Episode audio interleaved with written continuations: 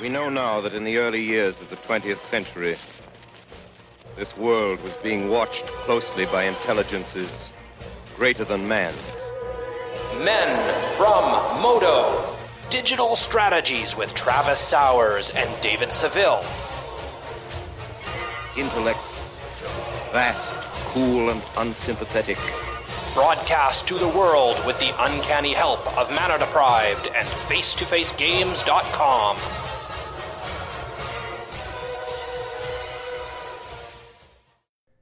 Greetings, people of Earth. We're the Men from Moto, and you're listening to episode 94, Weekend Edition.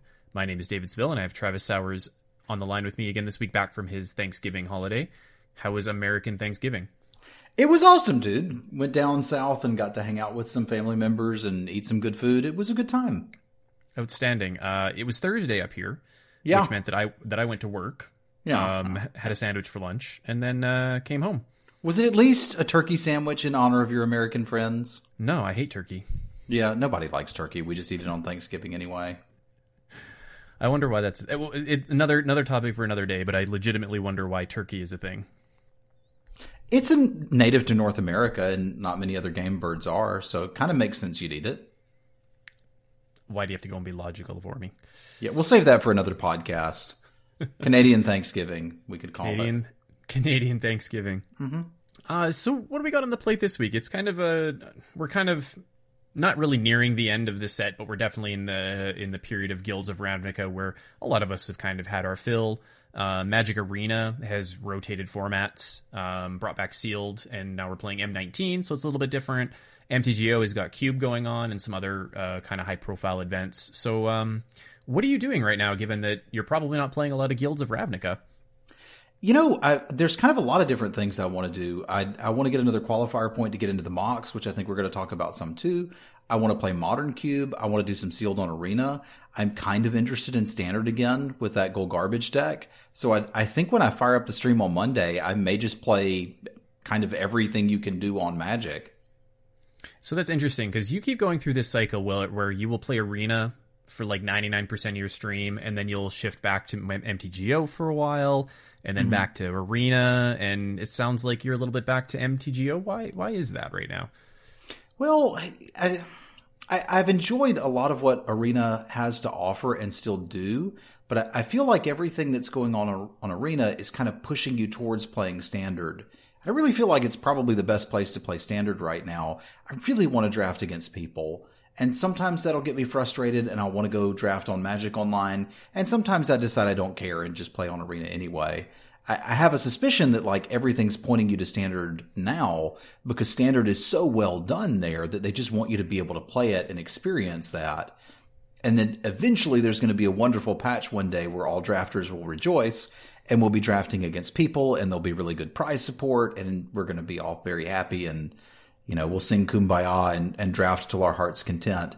But I, I think that's part of the cycle is I'll, I'll get frustrated and want to go draft against people and be able to kind of show that skill during the draft portion. Not that it's bad on arena but after you do it you know five days a week for 50 hours sometimes you want something a little different. Definitely, the draft portion feels a little stale after a lot of drafts. Yeah right? Like, um, yeah, I mean, as great it is as it is to draft against bots and be able to do that disconnected draft, the asynchronous draft, um, you know, walk away, come back to it, or take thirty minutes to take your first pick. Um, there's something to be said about how easy might not be the right word, but how um, reliable it is to draft against humans. It, it just it just feels like, and this this could just be me and and and not problems that other people have, but I am definitely struggling in guilds of Ravnica figuring out how the how the bots are drafting. And when in, in, in when I should be doing is figuring out how to draft my lane, instead it feels like I'm spending all this energy trying to figure out well well how are the bots drafting and not really looking how to exploit it, but looking to make sure that I have you know 25 26 quality playables so that I can and I can play my best 23 instead of sometimes struggling to make 23 because I, I didn't figure out what was open or because um, you know what what I think is a good card and what a lot of people think is a good card being past seventh or eighth pick is not actually a signal because the bots are undervaluing it, for example. So um, I, I find that I'm up and down there. I think sealed is um, definitely a little more interesting. on Arena than it would be on Magic Online because you're not fighting for those cards. You just get to sit down and build your deck. It's it's as close to like an FNM or a GP that you're going to get uh, playing limited on Arena. So I, th- I think that's pretty cool. Um, I mean, you still can't beat like free or like close to free, depending on on uh, on how you're playing and if you're spending your gold on that or not. So, um, but I, I definitely just find myself, you know, longing for the the human pod drafting, um, and I, I do hope that's coming soon. You know, I think you hit the nail on the head there. Like, let's say that we're at a table of eight drafters and Billy is there and he colossally undervalues certain red cards. Like, that's not going to mess up the whole table because, like, the person next to him may get something a little bit later than they should, but then they're going to notice there's no more red cards coming and they'll get off of it. But if I'm sitting at a table and there's seven Billies and just me, and all seven of them colossally undervalue the same red card, I'm going to see it and think red's open, and I'm going to get five copies of it and be sure red's open, but red's not open. Just all the billies are undervaluing it. So that that's a, a really fair point. But like again, I, I, you mentioned all the pros of asynchronous drafting and being able to sit down and stop, and it's great for new players. I just sometimes I want to draft against people, and I've kind of got that itch to know that I beat people in the draft portion and then I beat them in the gameplay. And Magic Online still gives you the, the best version of that. So I'll be bouncing around some this week. Yeah. So just uh, clip that, everyone. Travis likes beating people. Yeah, for sure. Seasons beatings, man. Seasons beatings. I remember that episode. Mm-hmm. Um, but and you, you you know you can't beat the the speed of the gameplay in arena. Like I can do three drafts a night, and maybe I can do one and a half to two on on MTGO. So sure. um, and like I said, you can't beat free if you're using your gold there. So whatever, we'll, we'll get it figured out. But definitely, the problem is, is it feels like all the bots draft the same way, and yeah. and if they all make the same mistakes, then it can be a little weird. So, but you know, they're making strides. They're they're it's definitely better than the alternative, I would say, most of the time. So whatever, mm-hmm. we'll suck it up.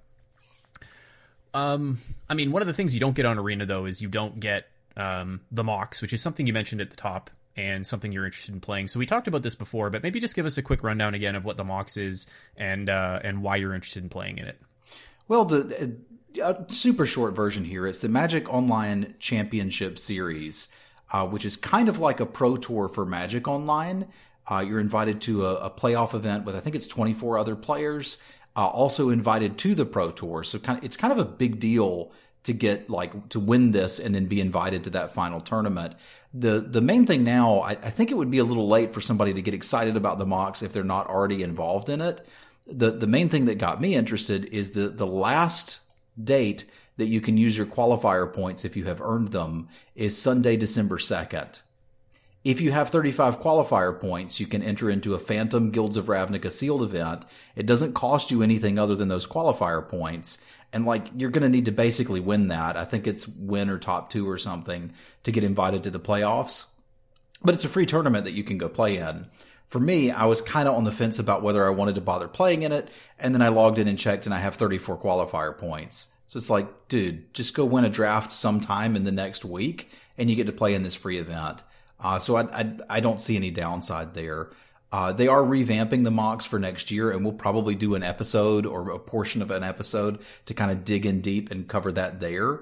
Uh, but for anybody here, if you have been playing on Magic Online, go check your qualifier points. If you're anywhere close to 35, you should probably just finish it out and play in the sealed event. Um, again, you'd need to place pretty highly in that and then win a playoffs to get to the finals. Like this is not an easy event uh, to win, uh, but it, it's one of the most competitive things you can do on Magic Online. And I, I don't know. I, I, guess for me, you know, I used to be the competitive guy where my focus during the week was to get that uh, token to enter into the PTQs on the weekends. And I, I love that level of competition. And I guess I'm I'm just hungering for that a little more. So a little excited about getting to play in something competitive. Awesome. Um, yeah, I mean, it's. Uh, I don't think I have enough points for that. I usually don't do enough drafts to get there. Um, last maybe last I checked, I had like twenty something. Mm-hmm. Um, but it's it's something that I'm always interested in. I just got to find the time to sit down. It's tough for me to take like a Sunday and do that, but who knows? Maybe maybe one year I'll be playing in the MOCS when uh, you know my kid can take care of himself and I don't have to worry about the family stuff some Sundays.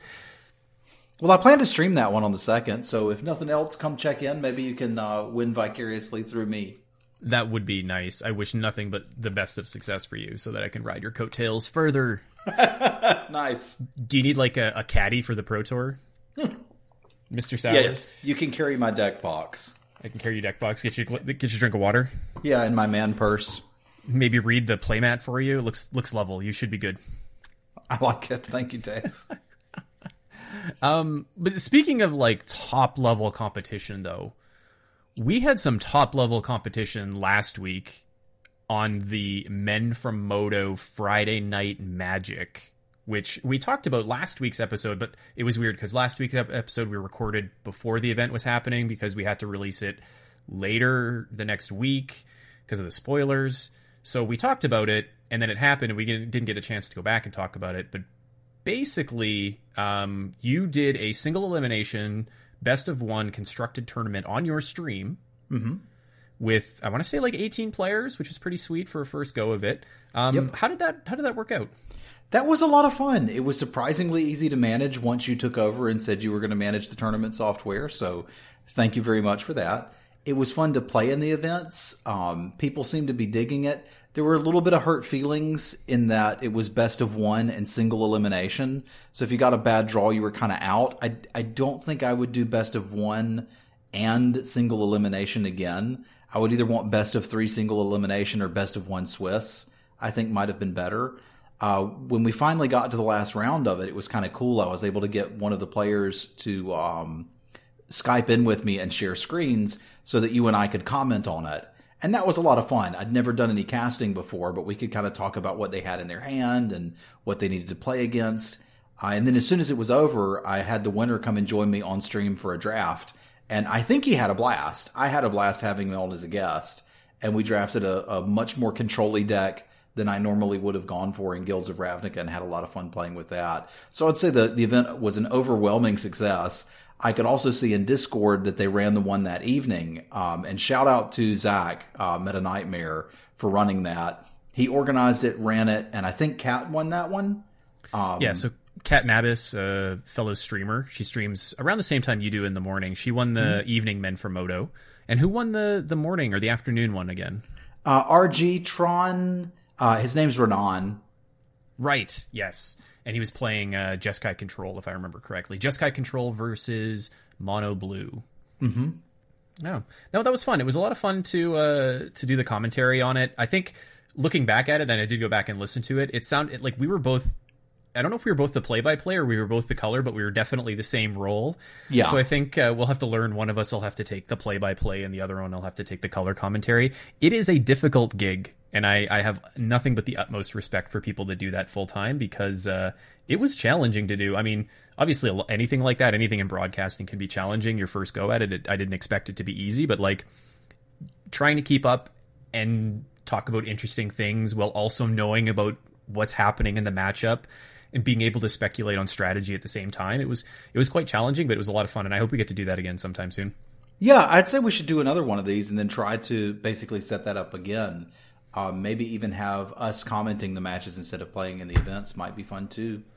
Yeah, absolutely. Just comment the whole whole tournament. Just find a featured match every single round. I think it'd be super cool. So, if uh, anybody out there listening wants to get in on the next one, um, you can follow us on Twitter. We're at Men for Moto, um, or you can just come into one of our streams one day and just ask when the next one is, and we'll get you information and get you into the Discord. So, I think it was a lot of fun. Um, and just kind of goes to show that like this the very simple feature of being able to play against your friends kind of what the possibility is. I think a lot of the people in your chat just continued to play with each other after it was all done. So you kind of had this like literally like a digital friday night magic and it really felt like um it felt like going to an lgs and just sitting down and playing against random people between rounds. It was really cool.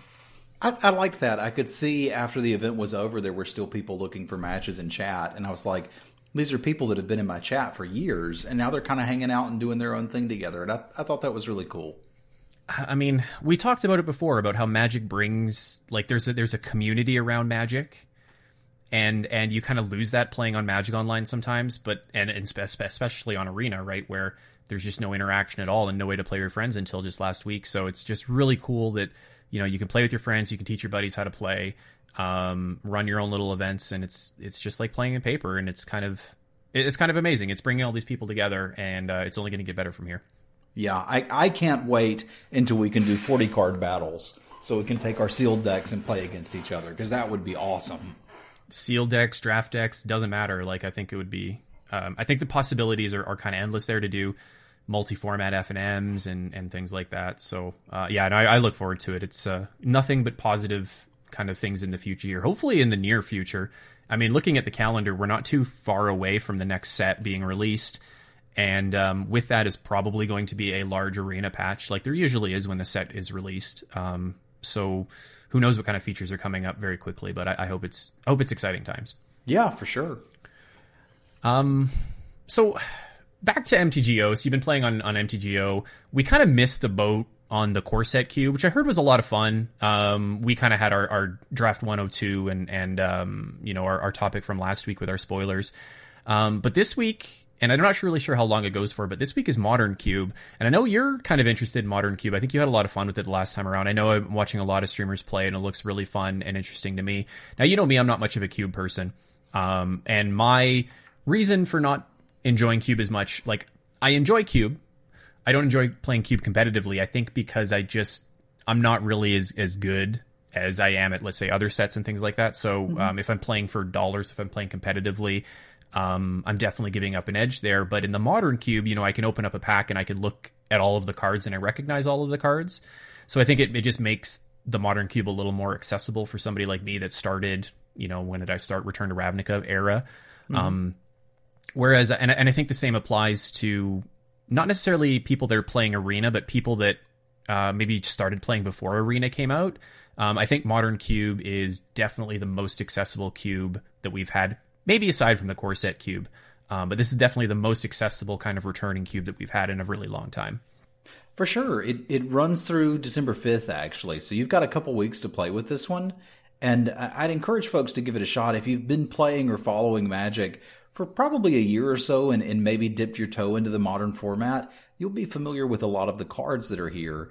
There's some very powerful things that you can do in the cube, but I, it, it's not really running any of those exceptionally broken, you know, free mana rocks that you see in like a, a vintage cube uh, or a powered cube. So I, I, I've quite enjoyed this one.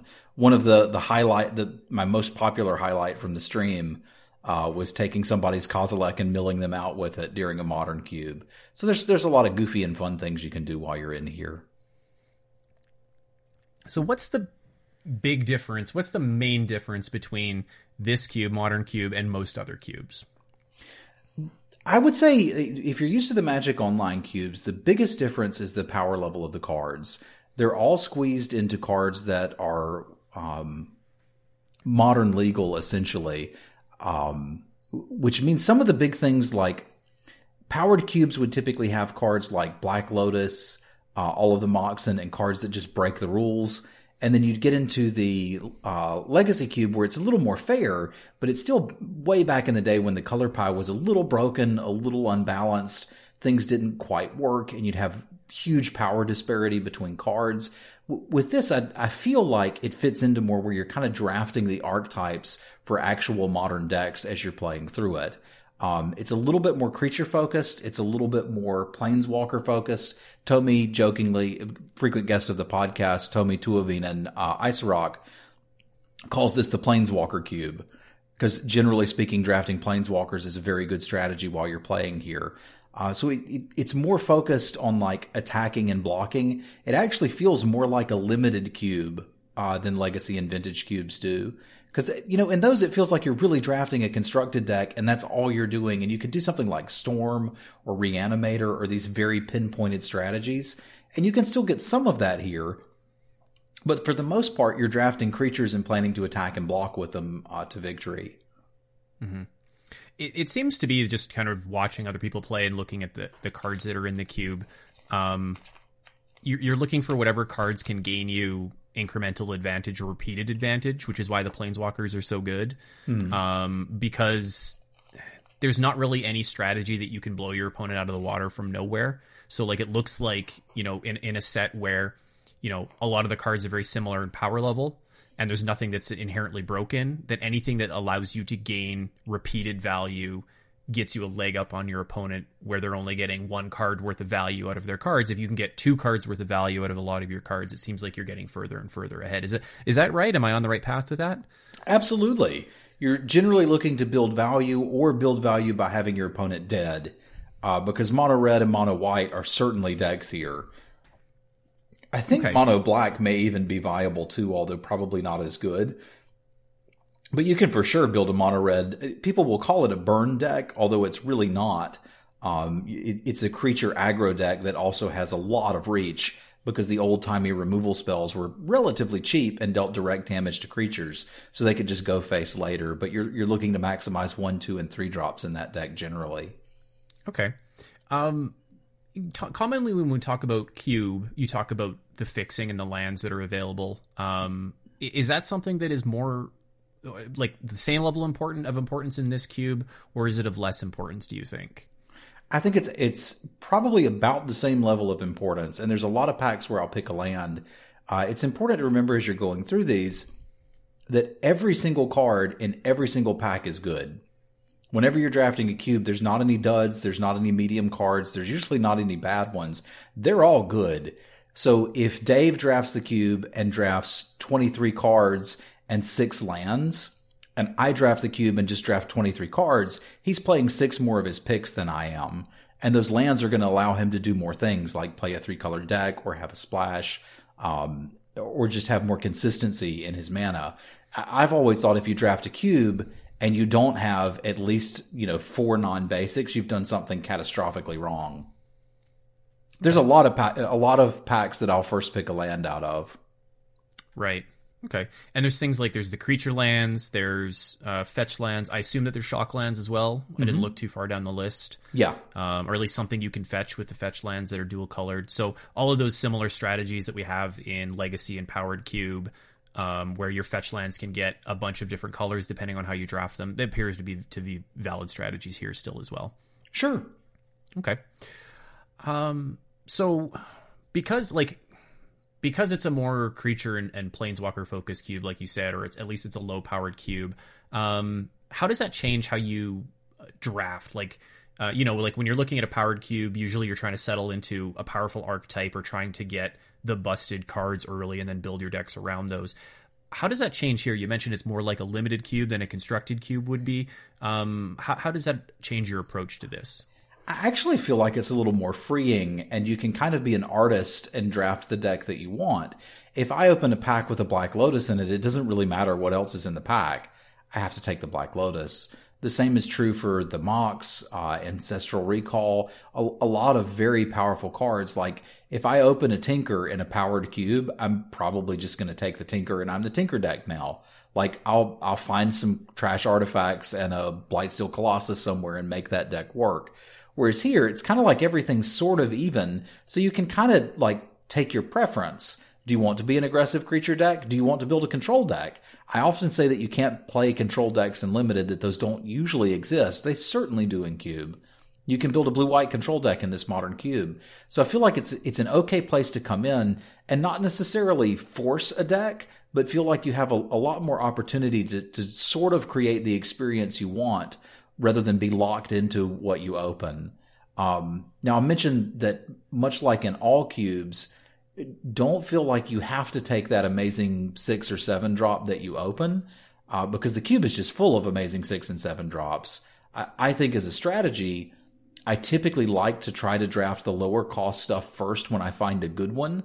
Um, I, I think this cube actually has a lot of like almost filler level two drops, but you still kind of have to have them because there are some aggressive decks there. So I, I, if you see a good two drop, I would probably try to grab that one relatively early and then just play whatever amazing six drop wheels because there's plenty of six drops in here and they're all really good.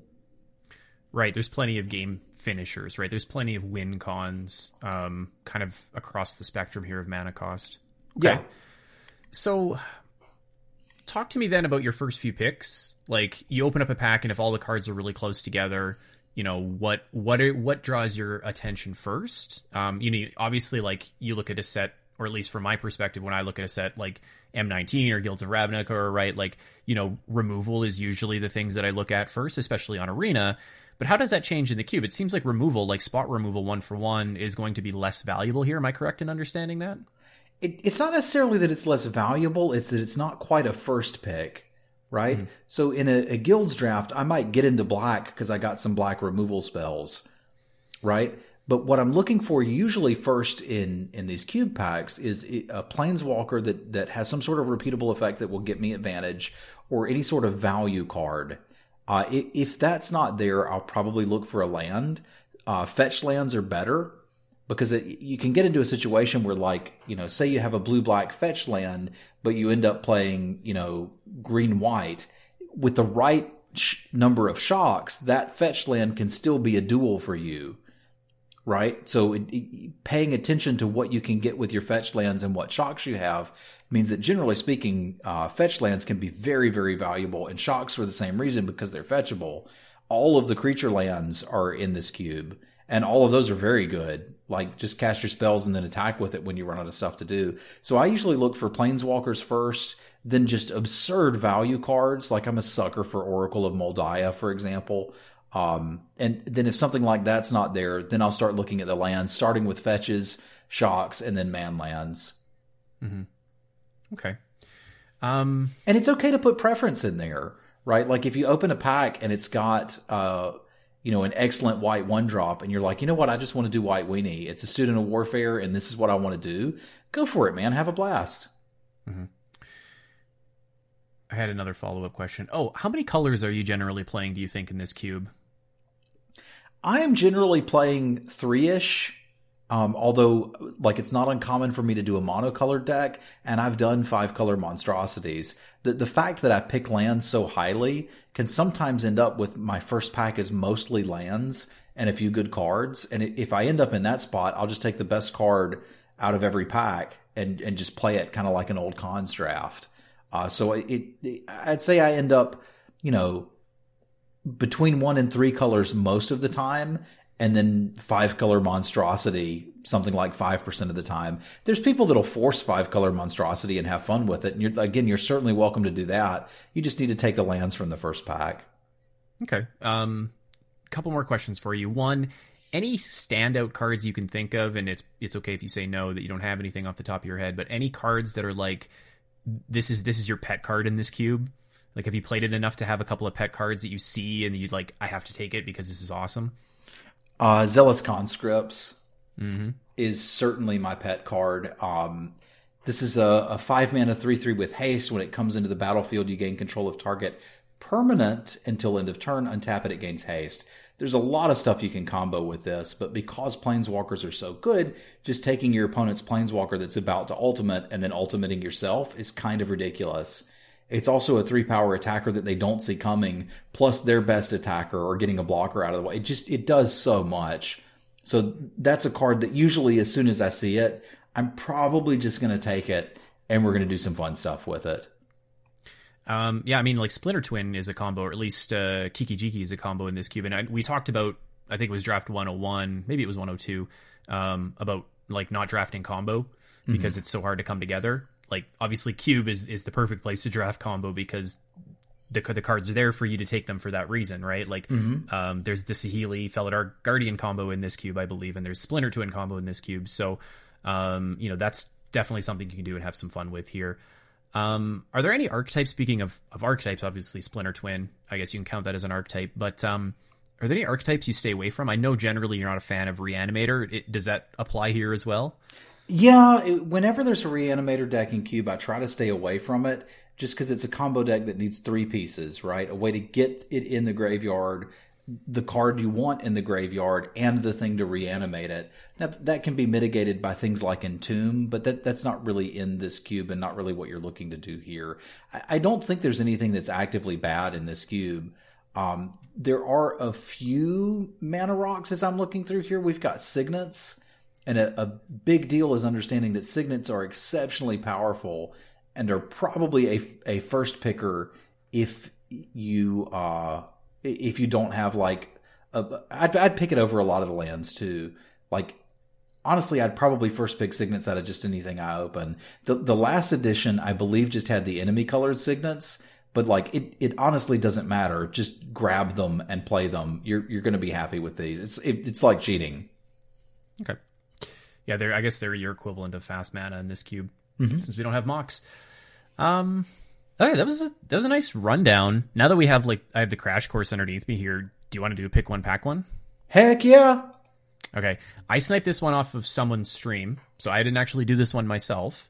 Um, but I think it's it's still a good pack to look at here. And uh, do you want to take us through the pack and, and let us know your thoughts? Yeah, absolutely. So right, let's go. let's walk through them. We've got Liliana, Heretical Healer. Uh, this is one black black for a 2 3 lifelink.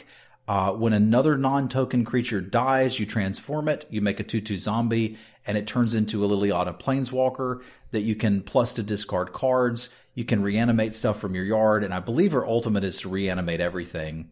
This was a pretty good card. It's not super difficult to flip over, uh, but it is susceptible to removal, and like you do have to have something else die in order to transform it. That said, three mana, two, three lifelink isn't awful, but I was like, I'm, I'm not really looking at this here. This is more like I have a mono black deck, so I'll put this in it rather than I'm going to get this and go mono black. Uh, we've got Saheeli Rai, who we've talked about a couple times, which is one blue red for a three loyalty planeswalker. You can plus one her to scry one and deal one damage to your opponent. Minus two her to make a copy of an artifact or creature. It gets haste. It gets you lose it at the the end of turn. Uh, Saheeli's kind of here to combo with enter the battlefield effects and then generate some value for you as she's scrying.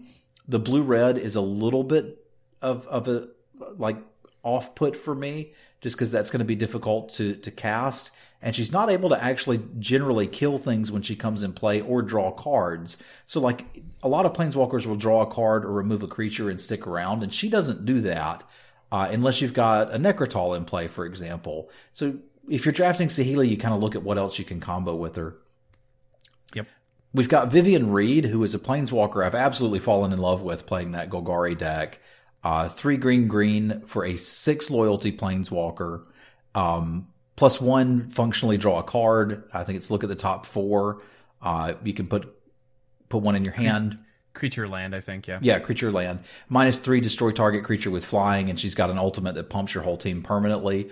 Um, there's a lot of stuff with flying in this cube, much like there's a lot of stuff with flying in standard. Uh, so just slamming that down and killing a creature feels great, knowing that if you untap and they don't kill it, you just draw more cards.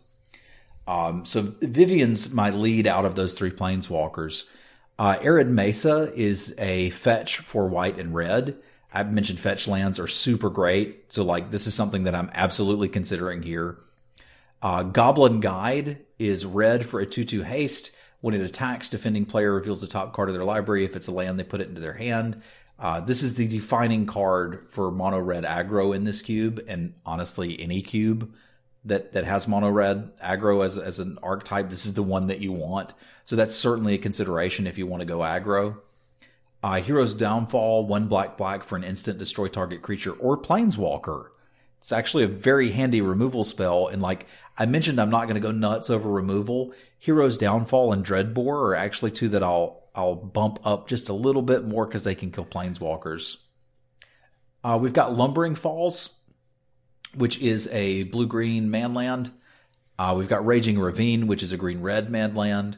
We've got Pull from Tomorrow, uh, X blue blue, draw X cards, then discard a card. I don't think you have to go so nuts over card draw that you're first picking it. And this probably isn't the best one that's in the cube. It's still pretty darn good. Uh, so if you were looking to go into a control deck, I don't think it would be unreasonable to take that here. Although usually I'd be looking for like wraths or fetch lands for that style deck to begin with. Uh, we've got Snapcaster, always a good one. Uh, one in the blue for a 2 1 flash. Enters the battlefield, target instant or sorcery in your graveyard gets flashback equal to its mana cost till end of turn. Uh, Sylvan Caryatid, one and a green for an 0-3 defender hexproof. Tap, add any color of mana to your mana pool. Um, like green ramp is certainly a thing here. Like Craterhoof Behemoth is a strategy. The Caryatid obviously isn't going to attack with your your Craterhoof, but there's lots of things that you can ramp to. Uh, so mono green's a thing. I think I'd still take Vivien if I was looking for that, uh, because the, the the mana creatures are somewhat replaceable. There's a bunch of them in the cube, whereas there's only one copy of Vivien. I've got Venerated Loxodon, which is kind of neat to see stuff from the new set in the pack. Uh, that's the Convocafant, uh, four four for five. You can invoke it, and each creature that gets that is used to convoke gets a plus one plus one counter. We've got Field of Ruin, uh, which is the destroy target non-basic lands, land, and taps for colorless. I, I don't think I would actually play this main deck, although I might have it in my sideboard against man lands if they were really destroying me. Something like a Lumbering Falls or a Creeping Tar Pit that I just needed dead.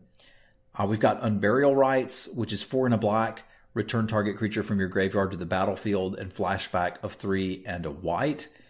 I don't really consider this uh, like a card that you'd put in a reanimator deck because like classic reanimator you're looking to do it really quick right? Like i want to turn two Griselbrand for example. Whereas unburial rites is just value. If you happen to be playing those colors you can get a creature back now and get one back later. And lastly there's a shivan fire um, which we're used to from dominaria. Uh, one mana for two damage or five mana for four instant speed at creatures. So i think reasonable cards from here would be Vivien, Arid Mesa, Goblin Guide. Um, those are probably the three that I'm eyeing. Any of these fair. stand out to you? What would you be thinking about?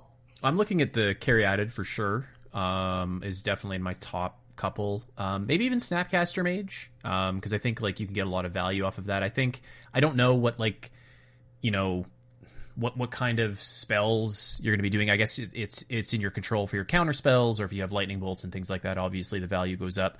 Um, I don't know how well Snapcaster Mage plays in Cube compared to in Modern. Let's say right, like in Modern, you have more of them and you have more targets in your graveyard to hit, whereas in Cube, I guess you're a little thin on Snapcaster Mages, obviously, and a little thin on on spells you can cast with it sometimes. So that probably goes off the table for me there, but. Um, I, I like I like Caryatid a lot. I like the mono green, you know, or maybe like a green red ramp strategy when I play my cube, um, or green anything ramp strategy if I have something big to go to. Um, but I can respect taking the Vivien Reid again because it's replaceable. It destroys artifacts, enchantments, creatures with flying. You know, you're guaranteed get value off of it when it comes down usually. So um, I, I probably get behind the Vivien Reid because of that. Yeah, I, I think I would too. Like as as I'm looking at at the green creature list, there's what one, two, three, four, five, six, seven, eight. There's eight one drops that produce mana from Arbor Elf to Noble Hierarch and everything in between. And then a lot of two drops that do it too, from like a Bloom Tender and Devoted Druid. Like Lotus Cobra is functionally that too. Nest Invader is sort of that too. So like, you can kind of get that effect of the the Sylvan Caryatid later. For me, I'm probably just going to take Vivien but I, think I could respect uh, Arid Mesa and Goblin Guide too. I, I don't think I'd take the Caryatid. Um, and maybe, you know, if you are, are, just dying to do fun combo things, Saheeli isn't crazy. And Hero's Downfall is also a, a solid pick, but I, I, think I'd rather try to get the Planeswalkers because they're just so good in this cube that I think I'd start with Vivien and see where we go. Because she'd go in mono green or, I mean, anything you pair green with, you're going to be happy to draw creatures and lands off of her. I feel like with the combo cards, like where you're looking for a two card combo, um, it's a little risky. And maybe I'm, you can correct me if I'm wrong on that one, but I don't know if there's anything else that Saheeli can combo with to infinitely win the game aside from Felidar Guardian right now, right? In this cube? I, I don't think Felidar Guardian's actually in it. Um, really? Although Zealous Conscripts, I think, is. Oh, I just made so I, I, just assumed that it was in the cube because Saheeli was here. Um, Okay, so but when you're looking at combo pieces, it's kind of a risk, right? Because you might take like a Splinter Twin and then never see your you know whatever else you need to go with it, right? You well, might never it, see it, a Zealous Conscripts or something like that. It is and it isn't because one thing you're worried about when you're drafting is I've got to make sure I get to enough playables because each pack in Guilds of Ravnica, for example, has something like seven playable cards, and then seven cards that I mean you can play, but you really don't want to. And Cube just doesn't have that every single card in the cube is a good card. And then a lot of the combo pieces, you'll find that there's other combos that you didn't think about. Like I've had decks where I had Kiki Jiki, wasn't able to get the combo pieces to go with it, but have you ever Kiki Jiki to Siege Gang Commander? It's pretty satisfying. So like there's there's a lot of cool stuff you can do with your creatures that you you may not initially notice, and then you're like, "Hey, I got I, I, it wasn't this this one obviously, but I've gotten Avalanche Riders in Kiki Jiki before. That's a lot of fun. Just blow up your opponent's land every turn. They they scoop pretty quick." Um, Kiki Jiking Titan. So like in, any of these cards that you think are combo cards, there's probably more for them to combo with than you recognize. And again, it's you could almost pick cards at random for the first three picks, burn them, and then still draft a good deck because everything in the cube is a good card. There's just there's just no bad cards here. It's funny in a, in a cube where everything is good, there still has to be a worst cube or worst card in the cube. yeah, and I, I, mean I think you could look at this and say that. No, I, I, I can't find just a, a card. What's the worst card in this pack? Field of Ruin. Field of Ruin. Like probably probably Saheeli to be honest, in a vacuum because she doesn't do anything unless you have another piece to go with her. Yeah, but you don't really need anything to go with her. Like you'd mentioned how much fun Snapcaster Mage can be. Like there's a combo, just cast everything in your graveyard every turn. For starters. Well, yeah, I mean you can do it once with her, right? But it's probably Saheeli or Field of Ruin. You know, Shivan Fire seems like a pretty uninspiring removal spell compared it's, to what I think you can get in things like Hero's Downfall. So it's good enough. It does what Red wants to do. But like, sure. I, I, mean, I think the point stands. Even if those are the three worst cards in the pack, they're all fine. Exactly right. So it's it's pretty tough to uh, like you know there's an there's an objectively best pick to a lot of people. Mm-hmm. And then the next best pick is not that much different. Like again, we're talking like the difference between an eight and a seven point nine yeah. on the scale. And I, I, I, do think it's worth mentioning, like if, if you pick wrong in your first three packs of a regular limited format, you're way behind in trying to play catch up. Like you don't want to abandon those first picks if you can.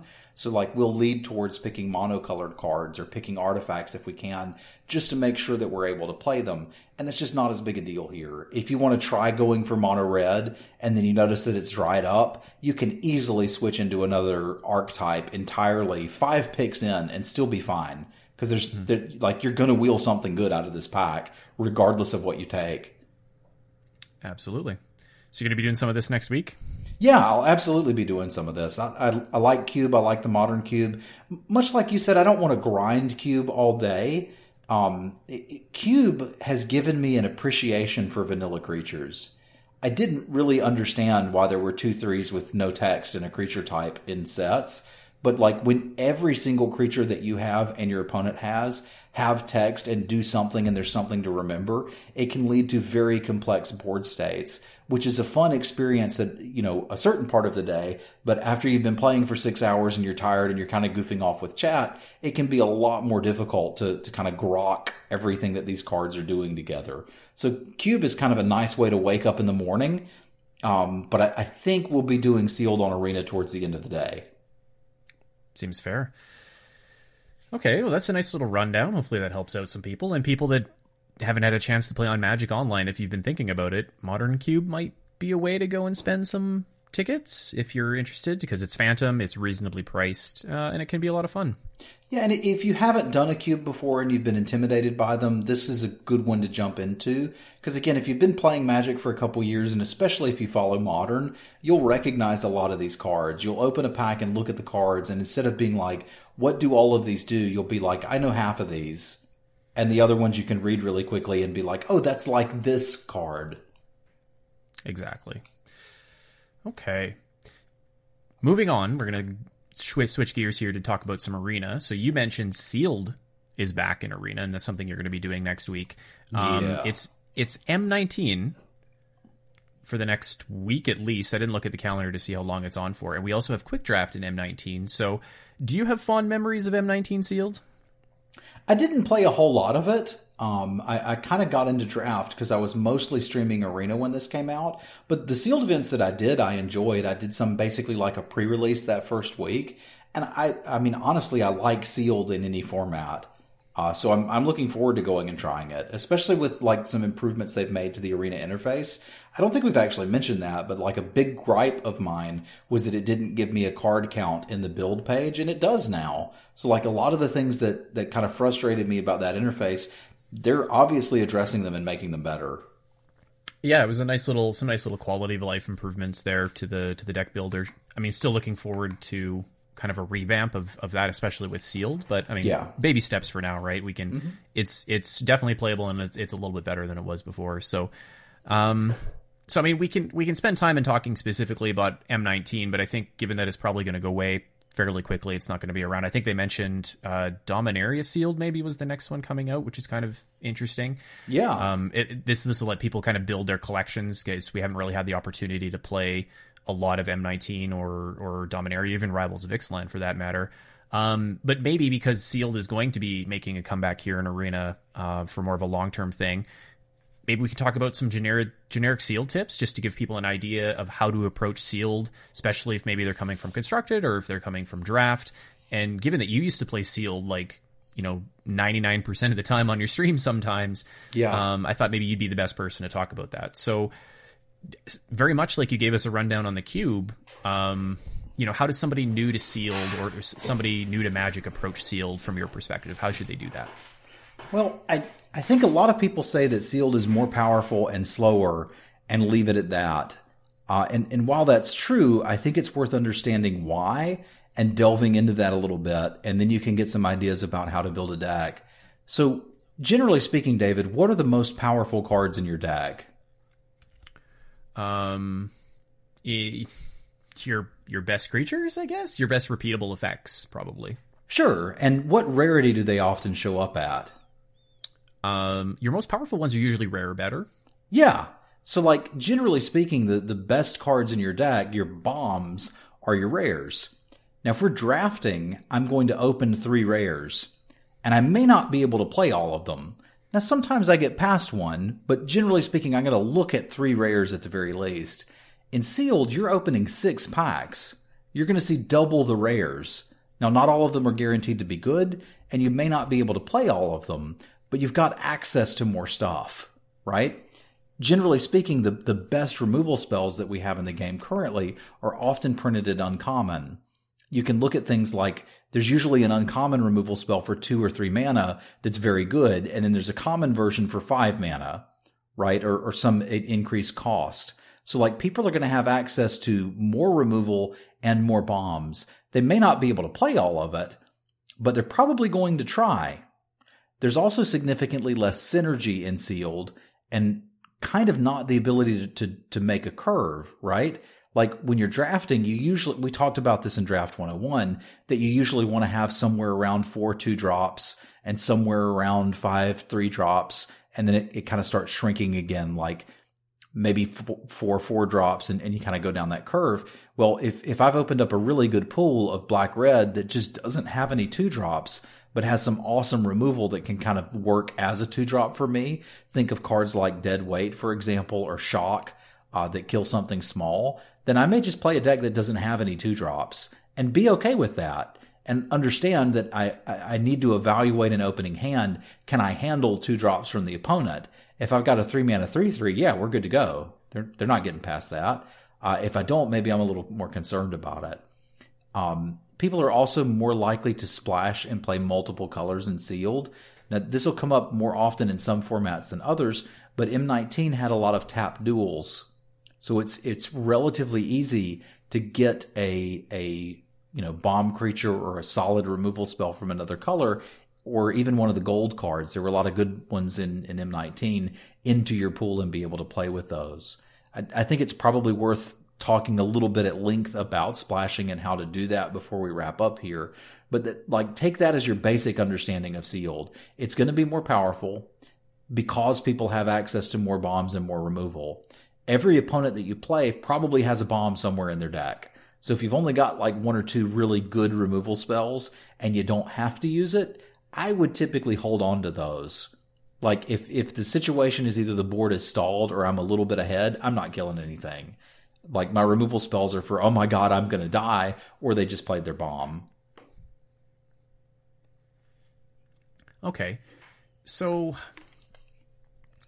what are some of the traps that players would fall into maybe when looking at their sealed pool?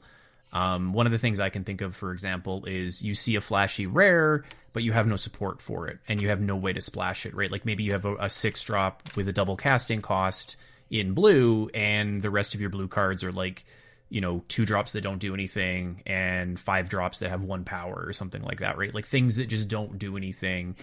Um, there's no reason to play blue. I sometimes I see people, especially things like a pre-release or something like that, like they're really trying to make sure they play that unbeatable bomb without the support behind it. Is there anything else that you can that you see newer players kind of run into uh, in in sealed that they get trapped by?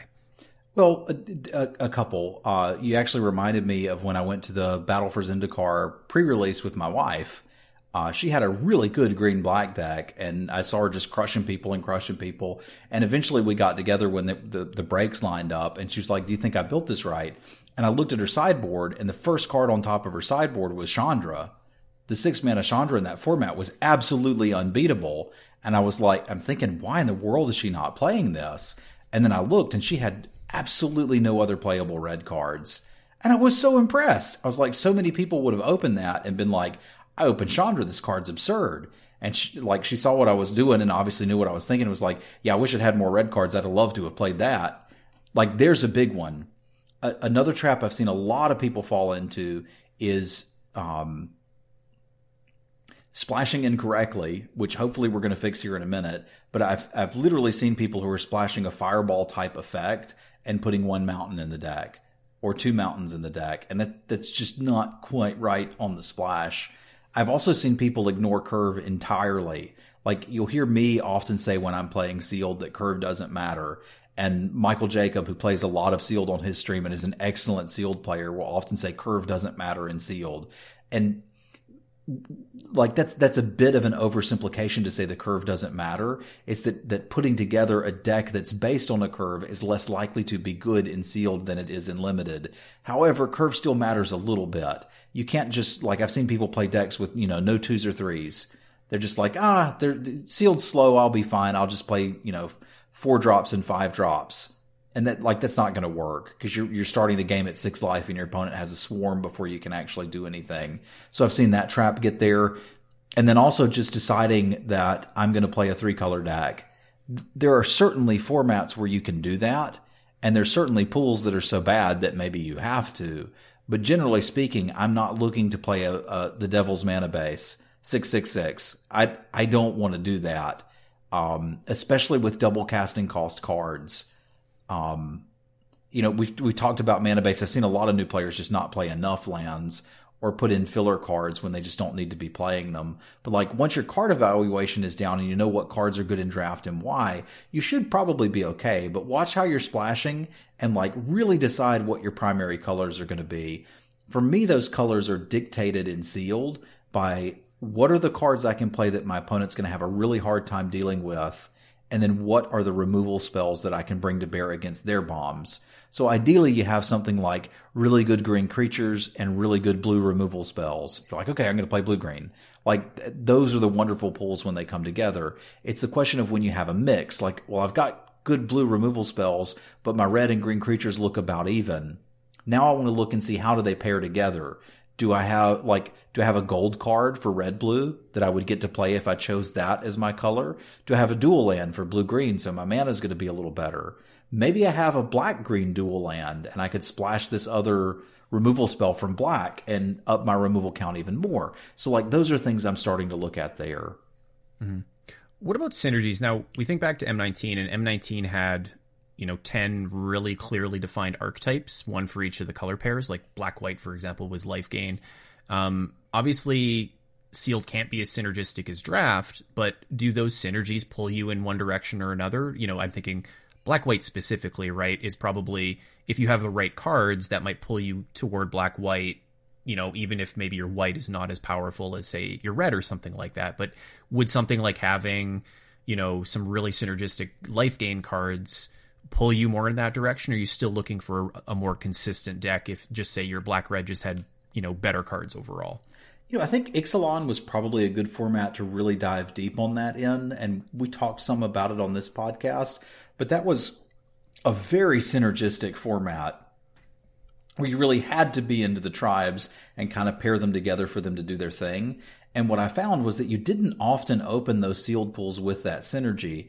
And one of the reason that happens, like we can use M19 as the example or whatever set it is, you wanted to draft the life gain payoff cards and then the cards that gained you the life. And in, when you're drafting, you get selection.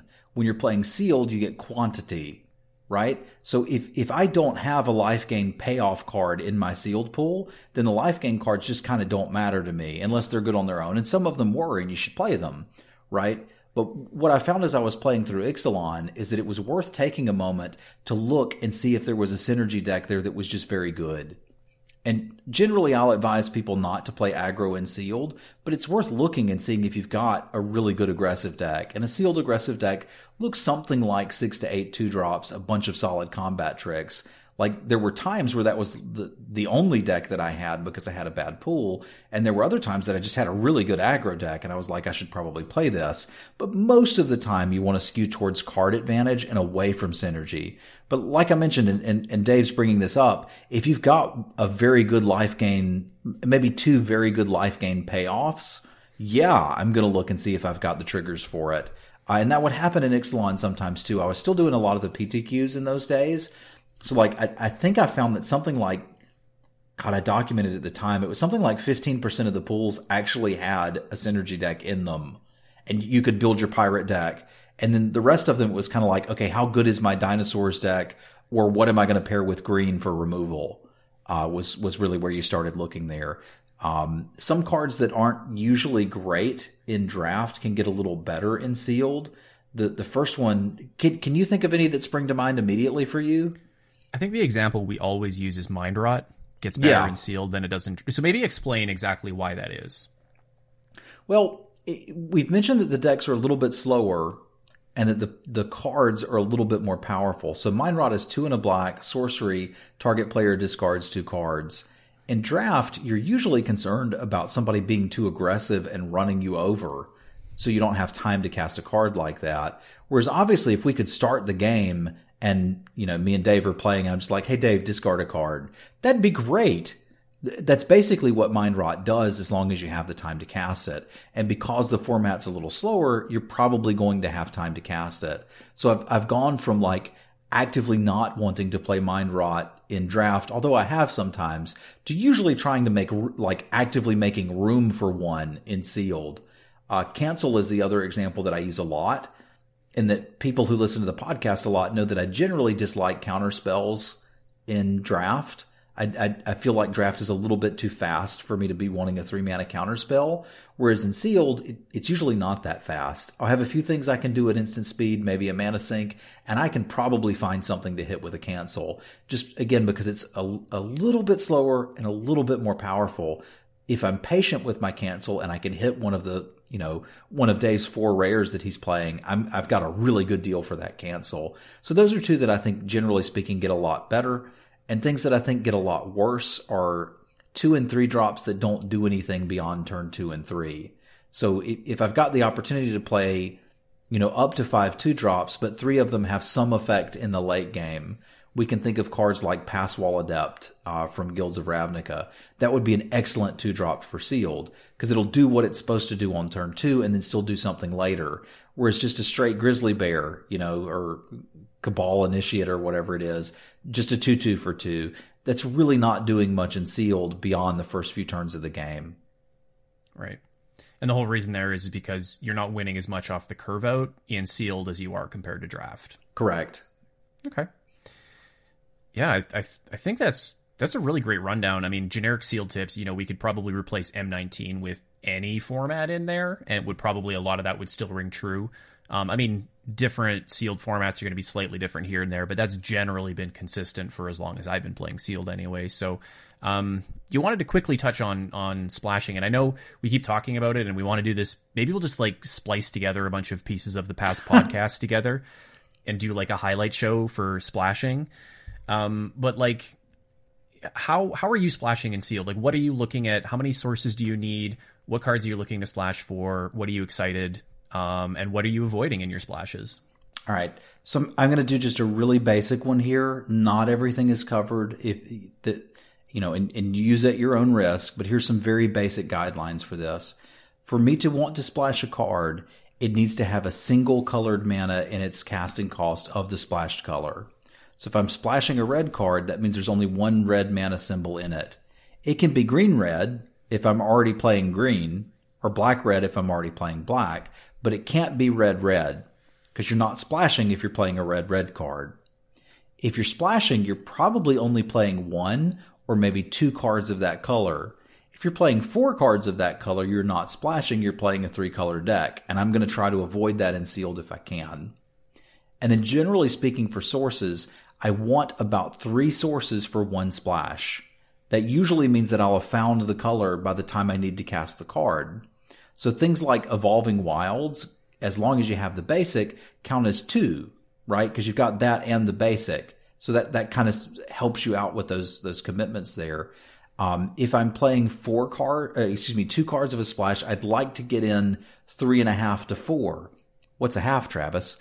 Well, sometimes card draw is sort of like fixing because you're going to see more of your deck. So if I'm playing a blue deck that has two divinations and three mana sources, I might be okay playing two green splash cards in there. So th- those are just very basic ones, but generally speaking, try to get that in there. And I'll usually look for fixing. Since we're talking about M19, you should have a couple of the tapped duals. If I'm playing green blue and I've got a couple of green black duals, like two of them, I can throw a swamp in that deck and have my three sources and be good to go. Perfect. I've heard Again, people we- argue that can you pr- can splash with two, but I, I've never been comfortable doing that because I, I just hate rot like dying with that splash card rotting in your hand because you splashed it for a reason. Uh, last last little point: splash for stuff that matters late game. Like don't splash for a two drop, even if it's unless it's got an absurd activated ability. Don't splash for a two drop. Splash for a removal spell or something that you're going to cast on turn five or six because you'll you'll probably have found the lands by then. But even like a, a really good aggressive two drop, I'm not going to splash for that because I'm hardly ever going to be able to cast it on turn two. Yeah. You splash for powerful cards and win cons. Things that do something late game. Yeah, exactly.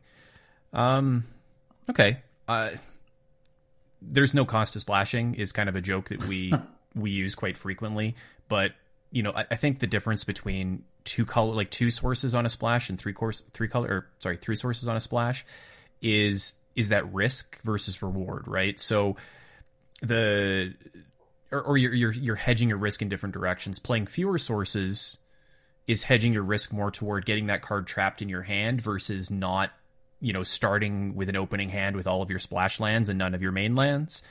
Um, and vice versa, right? Like, where are you leveraging that risk? So I think the people that choose that are okay splashing with only two sources are one side of the coin, whereas you're you and me are on the other side of the coin, where it's like I want to be sure I can cast all my spells, and then you know I curse as I look at my opening hand, and I have two mountains and a forest in my blue green deck, splashing for red removal, and it's like, well, there's no cost to splashing, right? So just just be advised that there's risk on both of those sides, and that reward need that payoff, that card you're actually putting in your deck needs to be worth that risk. Okay. Well, I look forward to having the discussion on your stream with uh, the people in your chat that uh, sealed is more luck based and less skill intensive than limited than draft is. If that were true, the same people wouldn't be crushing sealed GPs year after year, and they are. Uh, like I think Owen Turtenwald is the best example of that. I was one of the reasons why I, I laugh when people say that is I used to think that, and then I played against Owen at a GP, and he smushed me, and my deck was better than his. Just it was, and then I was like, you know what? This is this is not luck based. It's not all about what you open. There's a lot of room for play here. Yep. Absolutely. But I can't wait because somebody that doesn't listen to this will come in and say that, and then we get to have that conversation like we do all the time. It'll be fun. It'll be fun. It'll be great. No, but Sealed's great. Um, go do it on Arena. If you still have your free uh, pre-release code, that if maybe you didn't get a chance to use it or you found one on the street or something like that, like a twenty dollar bill, um, apparently it works. You can only so you can still only redeem one of them. So if you redeemed one already, you can't come and redeem one for M19. But apparently, if you still have one kicking around and you haven't used it yet, you can go on and get that that free value, which is basically two thousand gems worth of value. Um, and if you're lucky enough to go 5-0 or whatever the infinite or the sorry the the maximum wins, I can't remember if it's five or six. Um, you can earn 2,200 gems and kind of keep that rolling. So go get that value. Get that value. I think that's going to wrap us up this week. Nice, uh, nice episode. Nice little return from Thanksgiving. We're a little out of sync on the schedule, so we should be back to normal starting starting next week. But uh, in the meantime, where can they catch you drafting Modern Cube and playing M19 Sealed on Arena?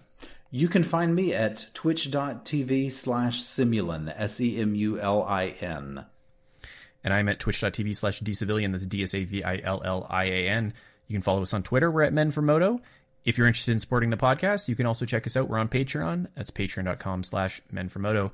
Thanks to Face to Face Games for the hosts and all the support. We'll catch you next time.